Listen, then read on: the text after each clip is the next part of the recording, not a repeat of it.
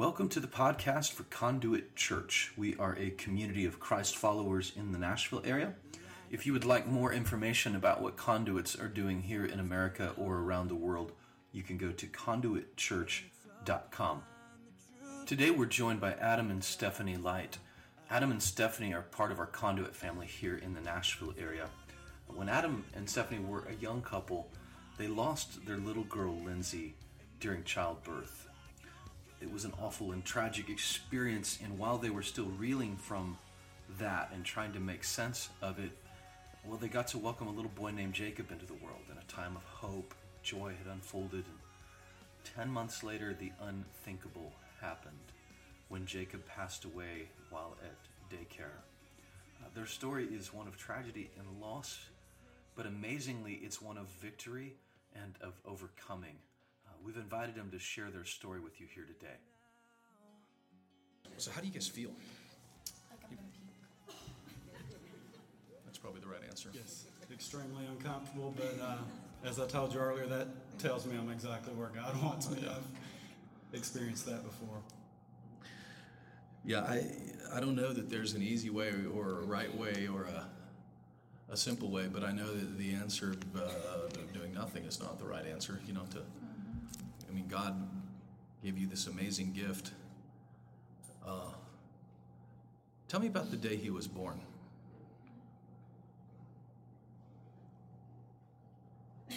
We had no idea what we were doing. We were new parents. Um, Jacob was actually our second baby, and um, so we felt so blessed to be able to get um, to have a second chance. We actually had Lindsey Faith. She was born at five months old. Um, the day that we went in to find out if she was a girl or a boy, they told us that she had developed a tumor at the base of her spine and that we had to deliver within 24 hours. Um, I was so mad. So we delivered Lindsey, and um, she passed away during the delivery. Um, and I hated God. I was I hated him. I mean, to the point of I told God, you know what? I don't want anything to do with you, and um, if I die today, then I'll just go to hell. I mean, I was in a really bad place. And it took us three years to have um, to decide to have Jacob. Adam wanted to have a baby immediately, and I didn't want anything to do with it. Um, and I went down a really bad road. Where were you during that time, Adam? Um, I remember when we um, when when we found out the news about Lindsey, um, just you know going into a corner and burying my face and sobbing. Um, but I think uh, oftentimes men we um, kind of suck it up Yeah. as we've been told we're supposed to do and move on. Um, so I don't think I really knew what I wanted, you know. Um, but I think I was just trying to be strong for her. Um, Well, So guys just- and girls handle things differently, and Adam wanted to put it behind us. Let's move on. Let's have another baby. Um, while I wanted to talk about it every second, and um, does that sound familiar? you know, to a woman, you grow a child in, inside of you, and so it is a part of you. And a man just doesn't really get that No. until they see the baby. So it was really different for the two of us with Lindsey. So what made it? What was the moment for you then to decide for you to let's try? Let's. Do you want the honest truth? Yeah, absolutely. The honest truth is that um, I wasn't ready to have another baby, and I really didn't want to have another baby. But I, um, I don't think I've ever told Adam that.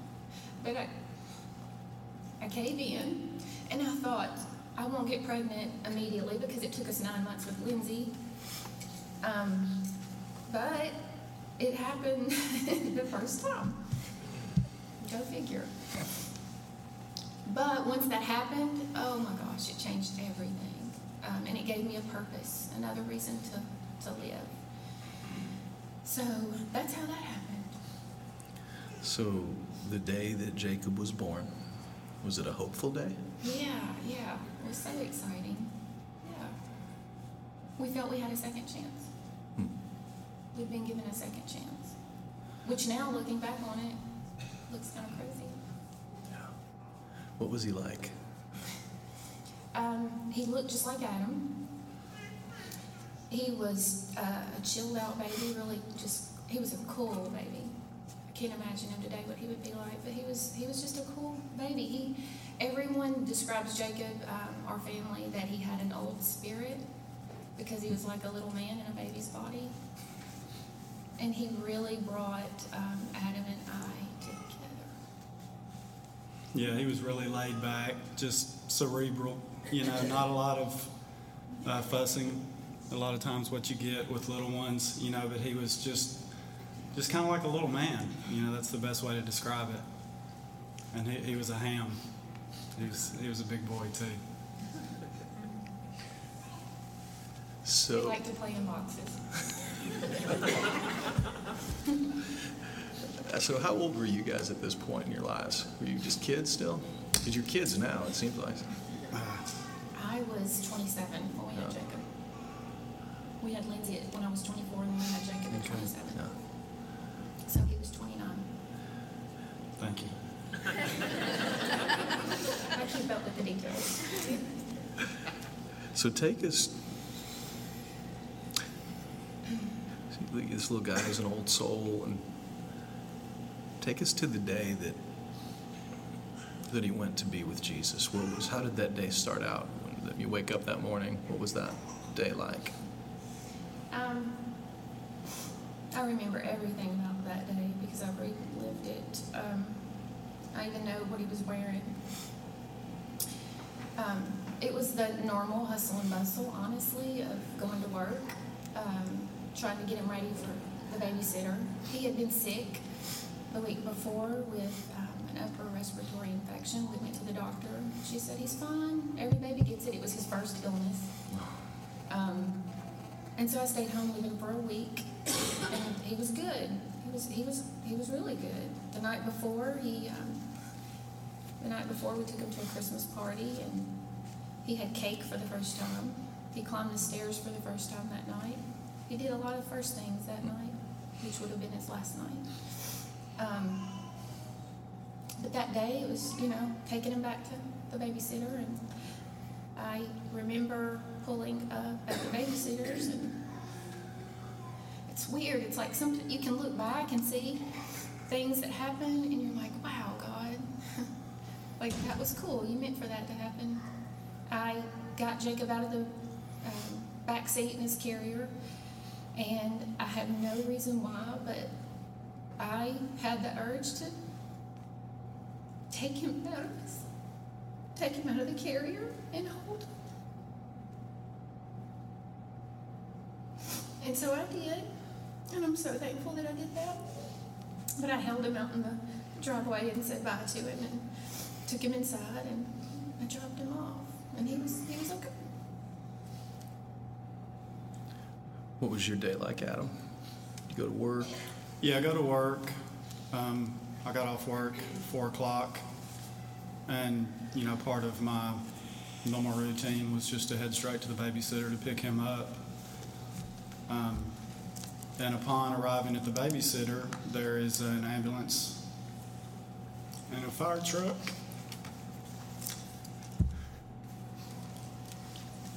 And immediate response from me is, "Oh, it's you know, every, everything's cool. I mean, there's a few kids here who know somebody probably fell, got hurt, or, um, you know, but you, you kind of go into, you know, protect myself mode, so to speak. Um, so when I walked into the house, I was met by a police officer. You know, and as I look back, he was he was doing his best to you know, be strong uh, in that situation. But he all he could tell me was that there had been a problem uh, with Jacob and that he was in the ambulance and that they were attending to him and that I needed to go to the hospital, but they weren't going to allow me to drive. So I had to, you know, call a friend to come to come and pick me up, a good friend of mine uh, in the immediate area. Um, you want me to, to go ahead? Go ahead. After that, this was a really good friend of mine at the time that came to get me, and he too was trying to, you know, kind of hold it all together for me. And as we got a few minutes down the road, um, I had a good idea, you know, what what was going on, and I just started. You know, as men do, we're trying to be strong. I'm trying to even think of him in that situation, as weird as that sounds. But I started to just cry out. I said, He's gone. He's gone. And I think he knew it too, but he was telling me, No, man, no, man. Um, um, so, upon arriving at the hospital, they, they told us that Jacob had passed.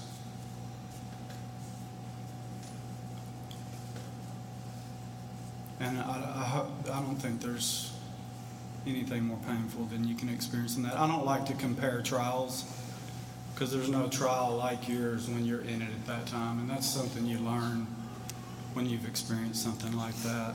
Um, Where were you at this point? Were you guys together? No, um, we weren't. I, I was actually in a work meeting and, um, ironically had to leave my car somewhere and, um, ride with someone else. So my friend Jan, um, I got the phone call from, uh, a nurse at the hospital and, you know, it was that call. And that call is, you know, your, your son is being transported to the hospital. We can't give you any details, um, but you need to get here. And I just wanted to know, is my, is he alive? And they wouldn't tell me that. Um, and I had that moment, I think Adam and I could have been in the car at the same time. Um, and I knew Jacob was gone, and my friend Jan, I told her he's gone, and she was in the same situation as Adam's friend Jay, trying to talk me out of it. Um, but I knew, I knew. And I'll never forget when I walked in. Um, we had so much support.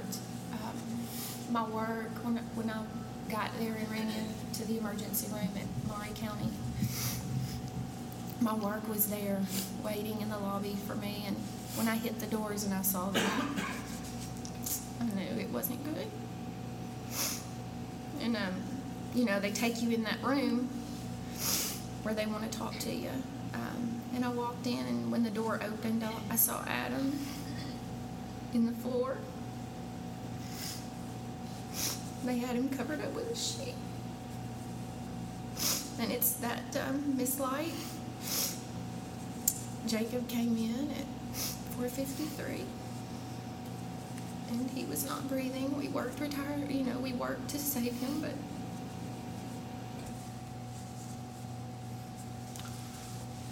he couldn't.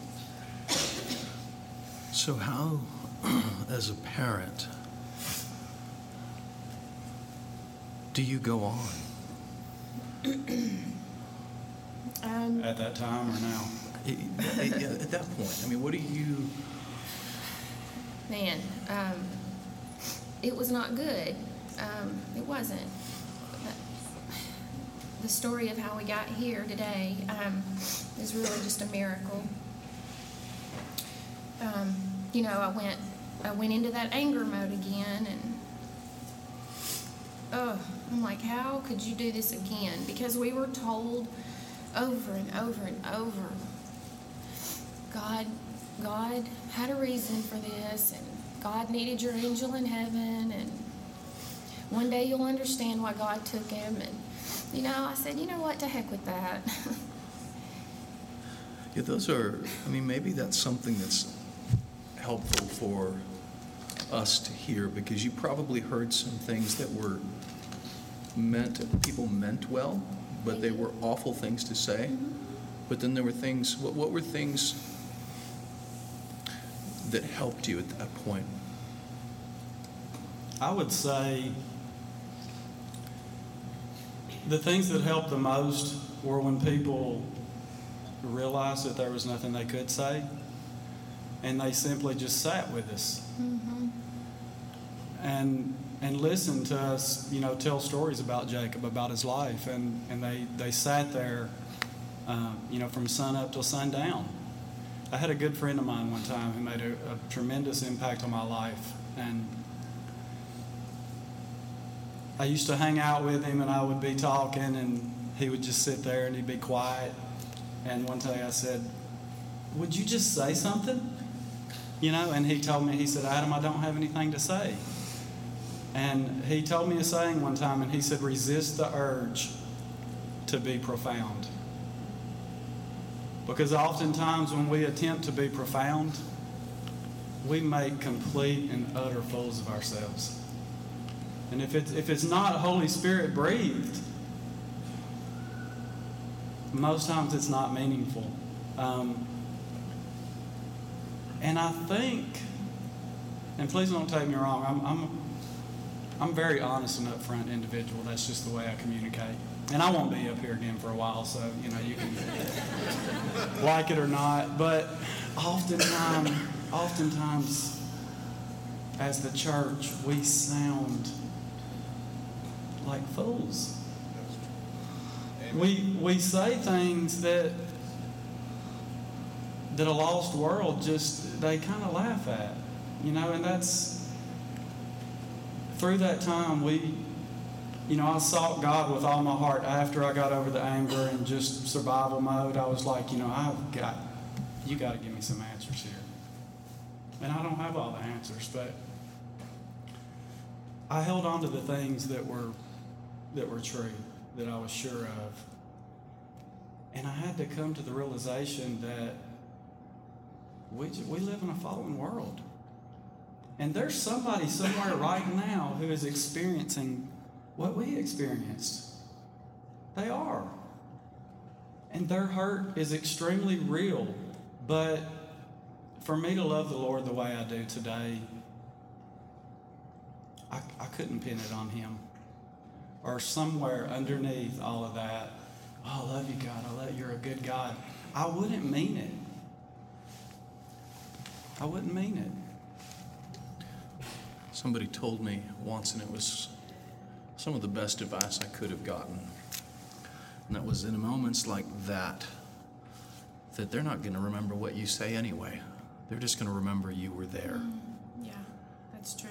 And as a church, I think one of the many surprises of becoming a pastor was the amount of hurt and suffering and because we live in Williamson County and we all just sit around and act like it didn't happen. And I just didn't, you know, I didn't know. You know, I'm blissfully unaware and and the realization that uh,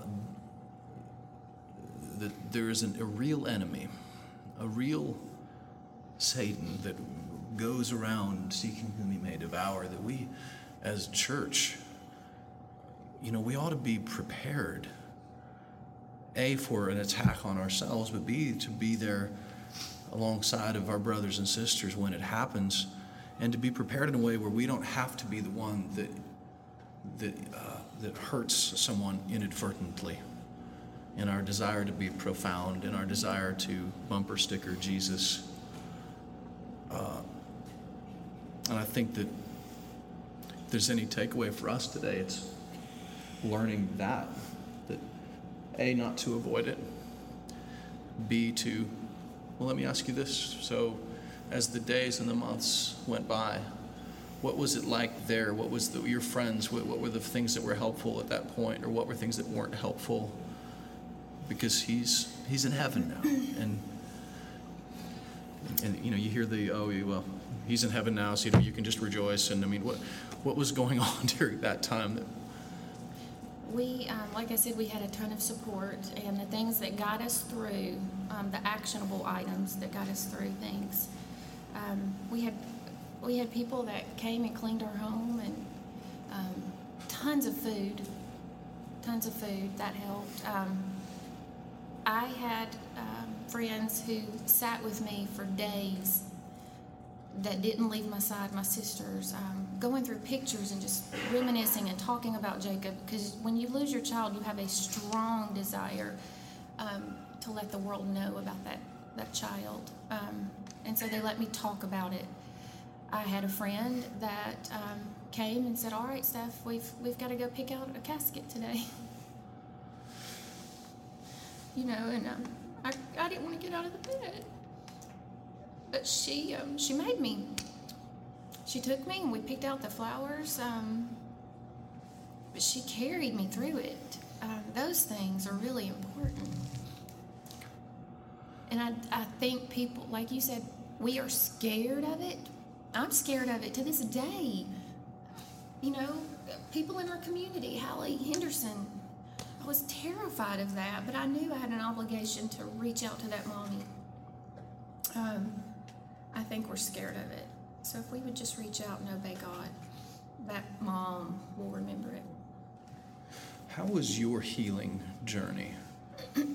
so I don't want to gloss over that because this is a this is it. I mean, I don't, I don't, I can't say I know how it feels because I, I don't.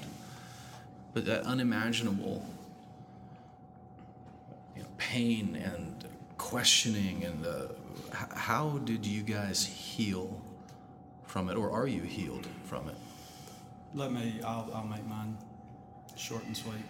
Um, mine was more so from the standpoint of I saw the, the state that Stephanie was in, so I knew I had to get somewhere really fast um, because she was really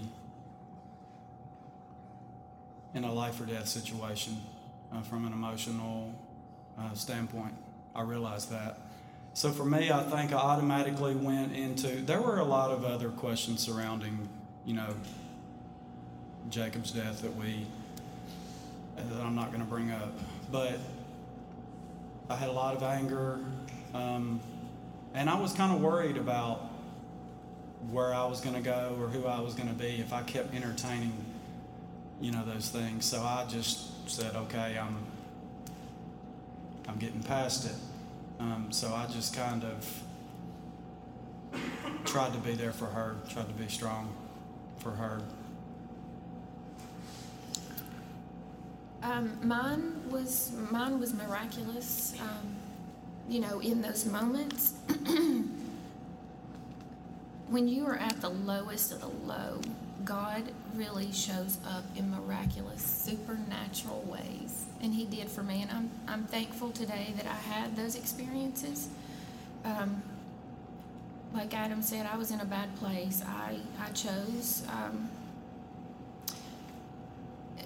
it came down to a single moment for me. I sat on the couch for weeks after Adam left um, and went back to work, and I would stare at a blank wall um, and just stare at it for eight hours until Adam got home. I, I didn't shower.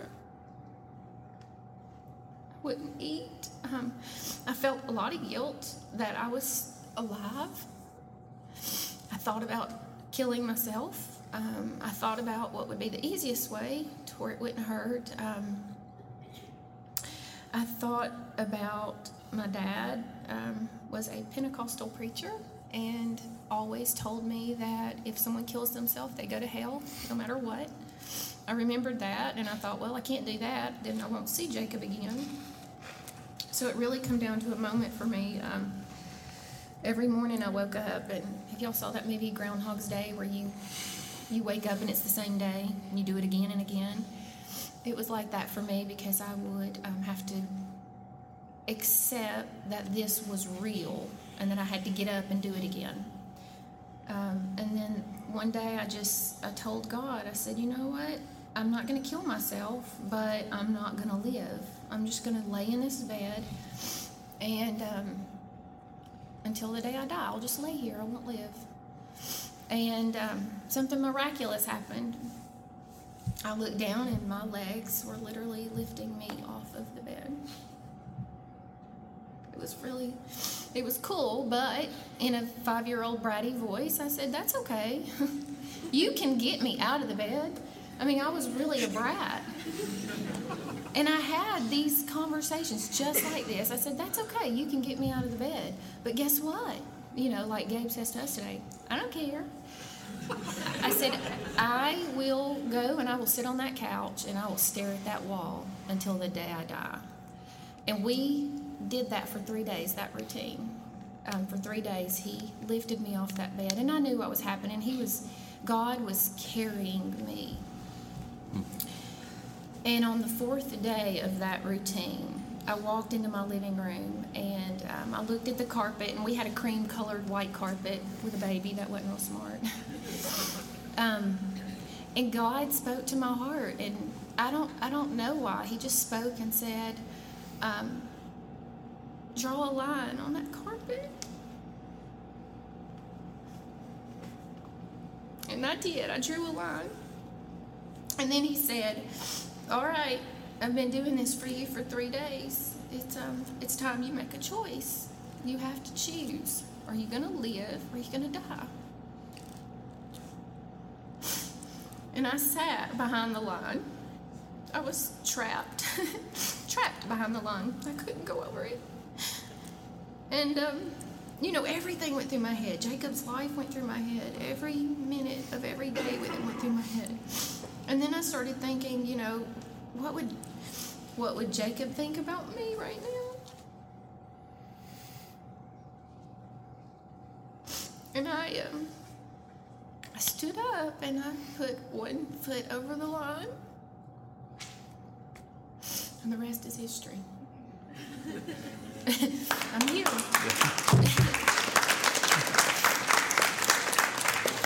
and I've had to make that choice a lot to step over that line. It's not a one time choice. I know that a lot of us experience small glimpses, but I think we, we don't even realize that every day we get the opportunity to choose today. Am I going to live? Or your choice was so literal. It and was. so literal that it's, you know, we all have it. We just, Jesus promised a life and more abundantly, and do we choose this day whom we will serve? And that you had that opportunity to, I mean, God to speak to you so clearly. Well, you know, the gospel isn't just about getting to heaven.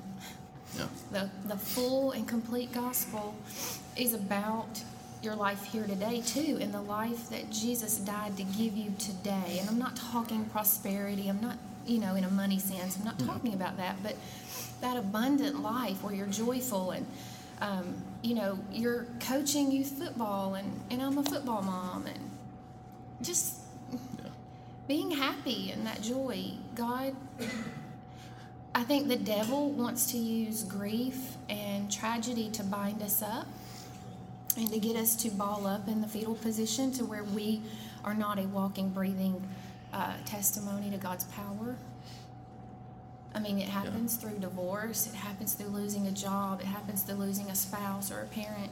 I see it. Um, I have friends, I have atheist friends who, um, you know, they're like, how can you love God when He did this? Because they've been taught Yeah. those things.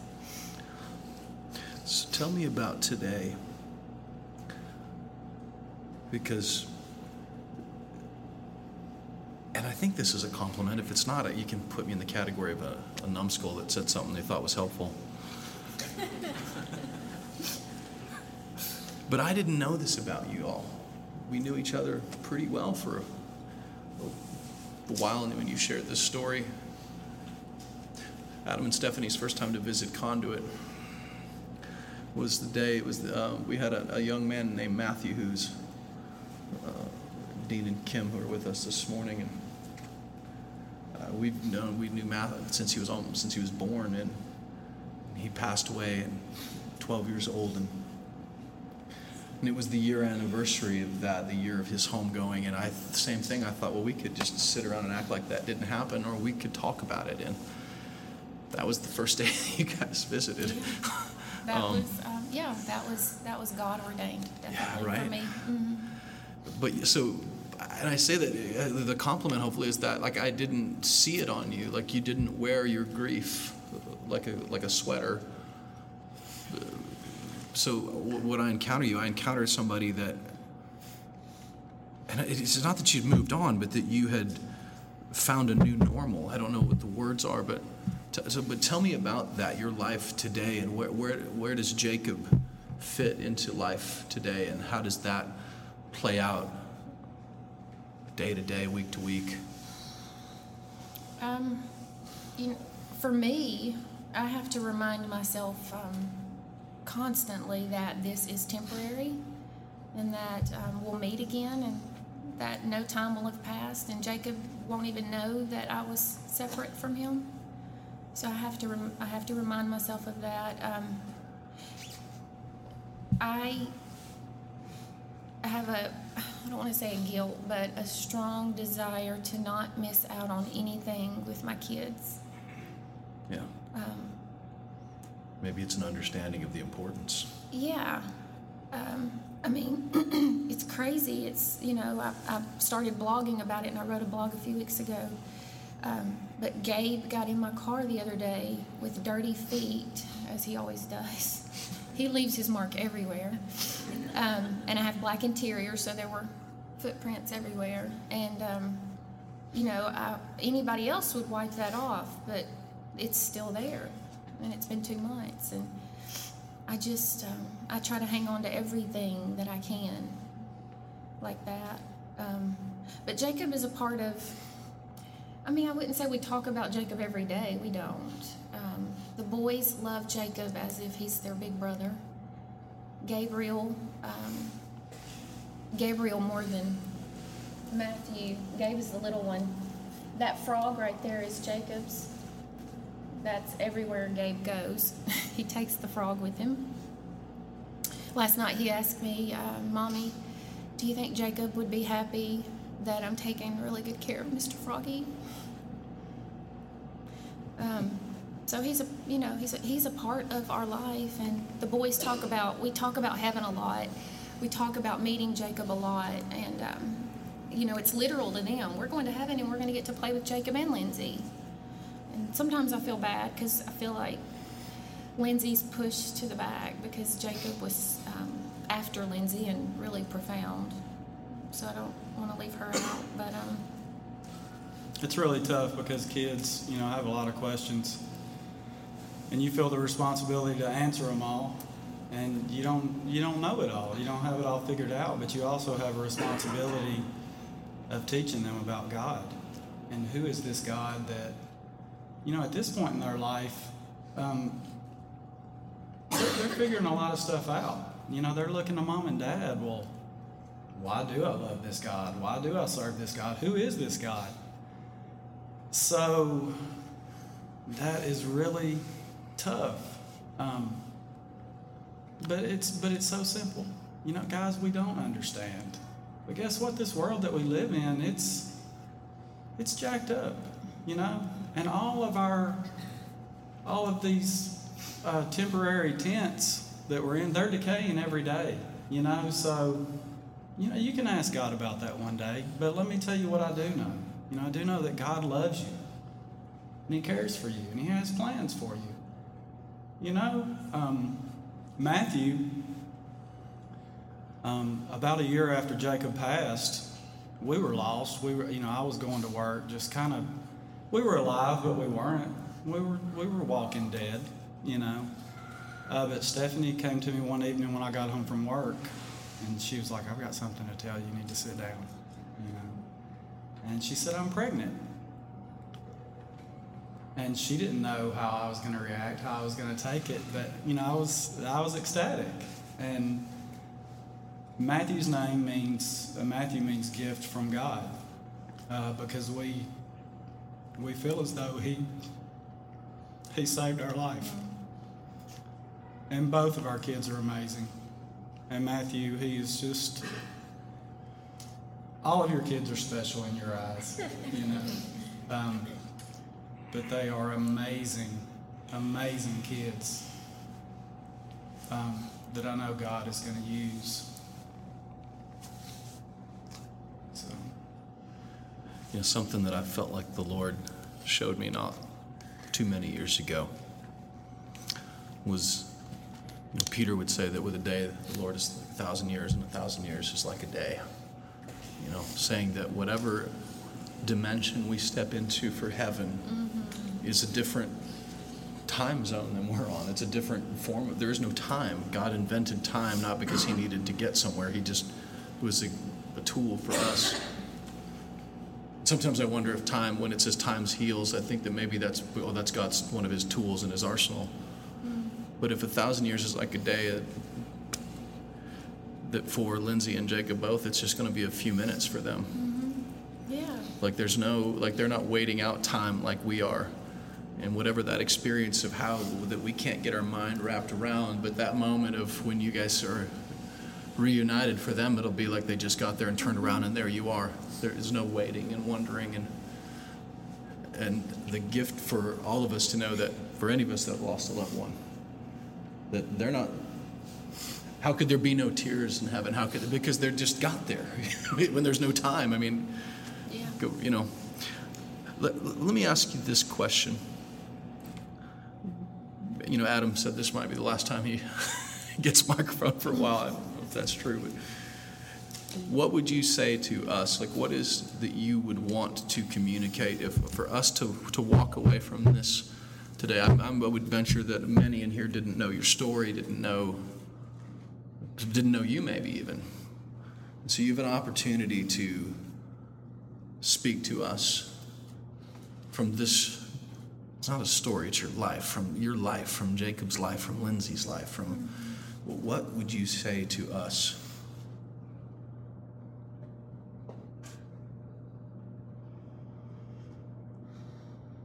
I would say um,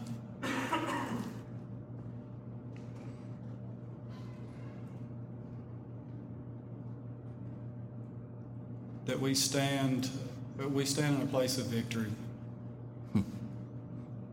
And I think that's the best way that we can sum up the gospel uh, when Jesus defeated hell and the grave. And the reason I say that is statistics say that your marriage doesn't survive what happened with Lindsey, with the first child, much less, um, you know, what happened with Jacob.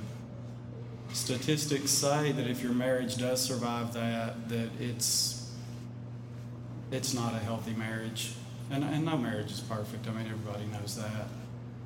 Um, but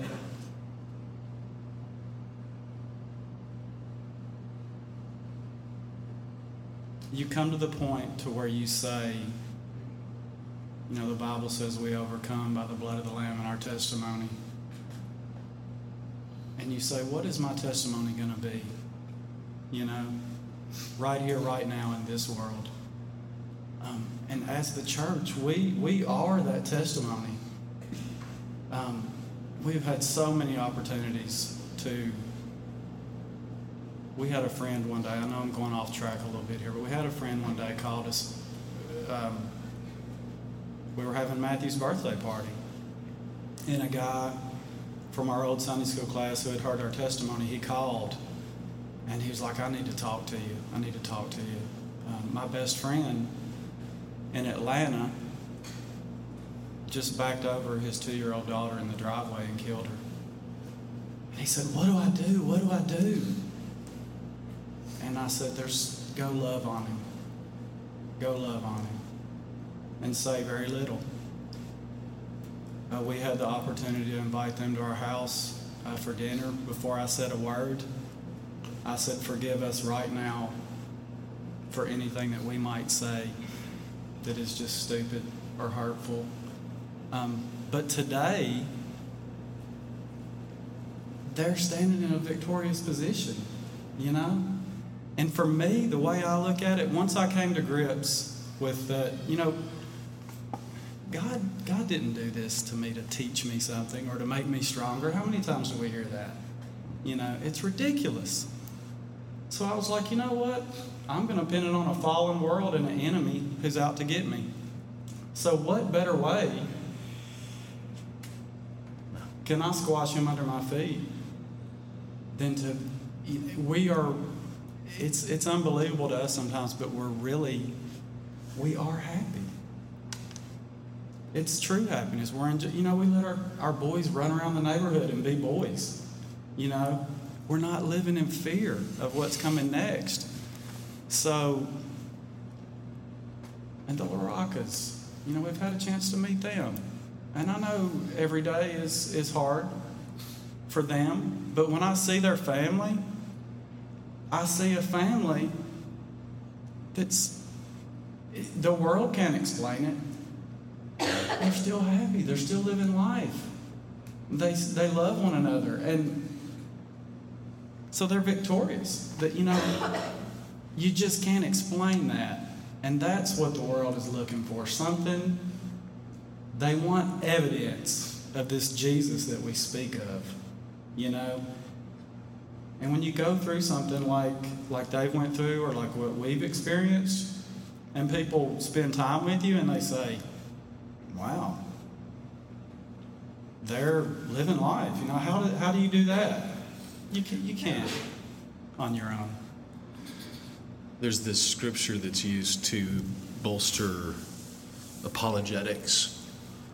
And it, it's, it's fine to use it in this way, I suppose, but it's not in the context it was meant. And it was when Peter said, Hey, when someone gives asks you for this hope that you have, the proof of this hope, be ready to give an answer for the hope.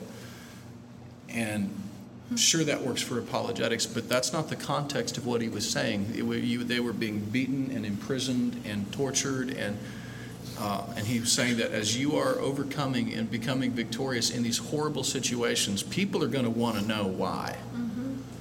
You know, when he says "be ready" when someone asks you that, it presupposes that somebody asks you that, and it supposes that there's something that's in your life that is so compelling to ask about, and you know, I've seen that over and over again. I see it in you guys, you know.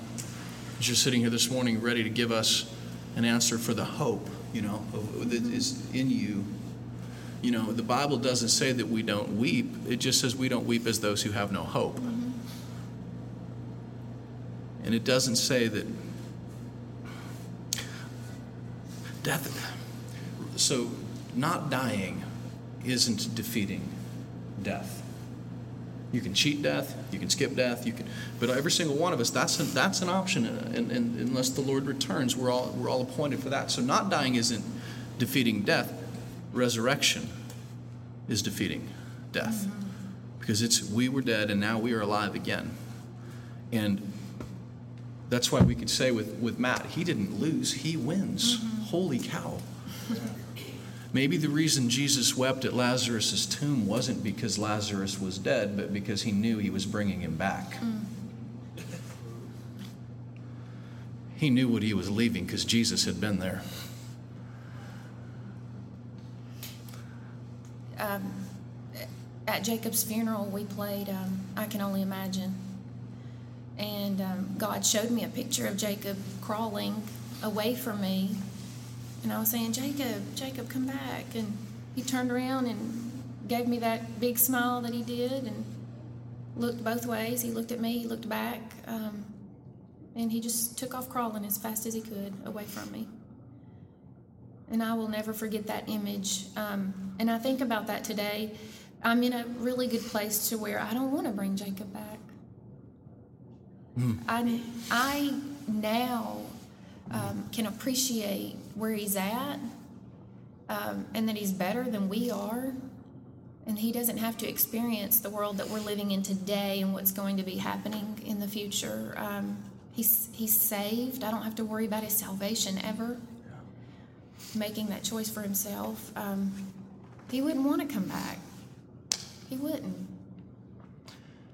I didn't plan on this, but let me ask you this. If anybody, and if you're not comfortable, don't feel like you have to, but if you've lost a child, whether at birth, like Lindsey or Jacob, would you stand up where you are?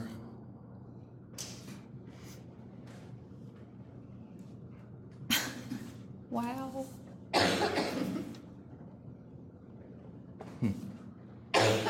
Actually, would you remain standing? And would you, uh, in fact, would you come down here? How about that? We said it was a Wing It Sunday, remember?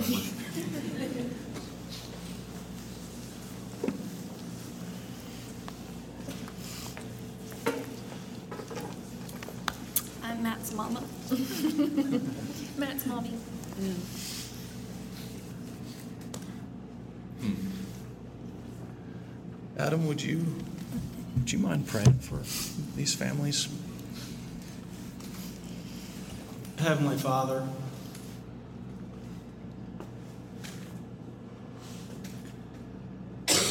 I thank you that you represent hope when it seems as though all hope is lost. And that you are fully capable of healing all of our wounds, dear Lord, although sometimes we're in a position to where we we don't want to be healed because we, we know that it means that that we're moving on and we're scared. Scared of what that holds dear lord or that we that we might disrespect the memory of that that loved one. But i thank you dear lord that that no matter where we are that your love for us never changes and that you wait patiently for us, dear Lord. And I thank you through what we've been through, dear Lord, that you gave us a true a true picture of who you are. And you also give us the courage to share that with others, dear Lord. We don't have to to clear your name dear Lord, um, because you stand alone and who you are um, is known. But might we have the courage, dear Lord, to uh, go against the grain as it is oftentimes in a, in a church world and and represent you the way that we should, dear Lord, with our words or with our actions. I thank you so much, dear Lord for. I thank you for this church and just the the love uh, that flows through here, dear Lord. It's genuine and you can see it, you can feel it. But I just pray today, dear Lord, that if there is someone here who is alive, but they're really not alive, dear Lord, I pray that they live again. Yes. I pray that they live again. In Jesus' precious name, amen. Amen. Amen. Would you give them a hand?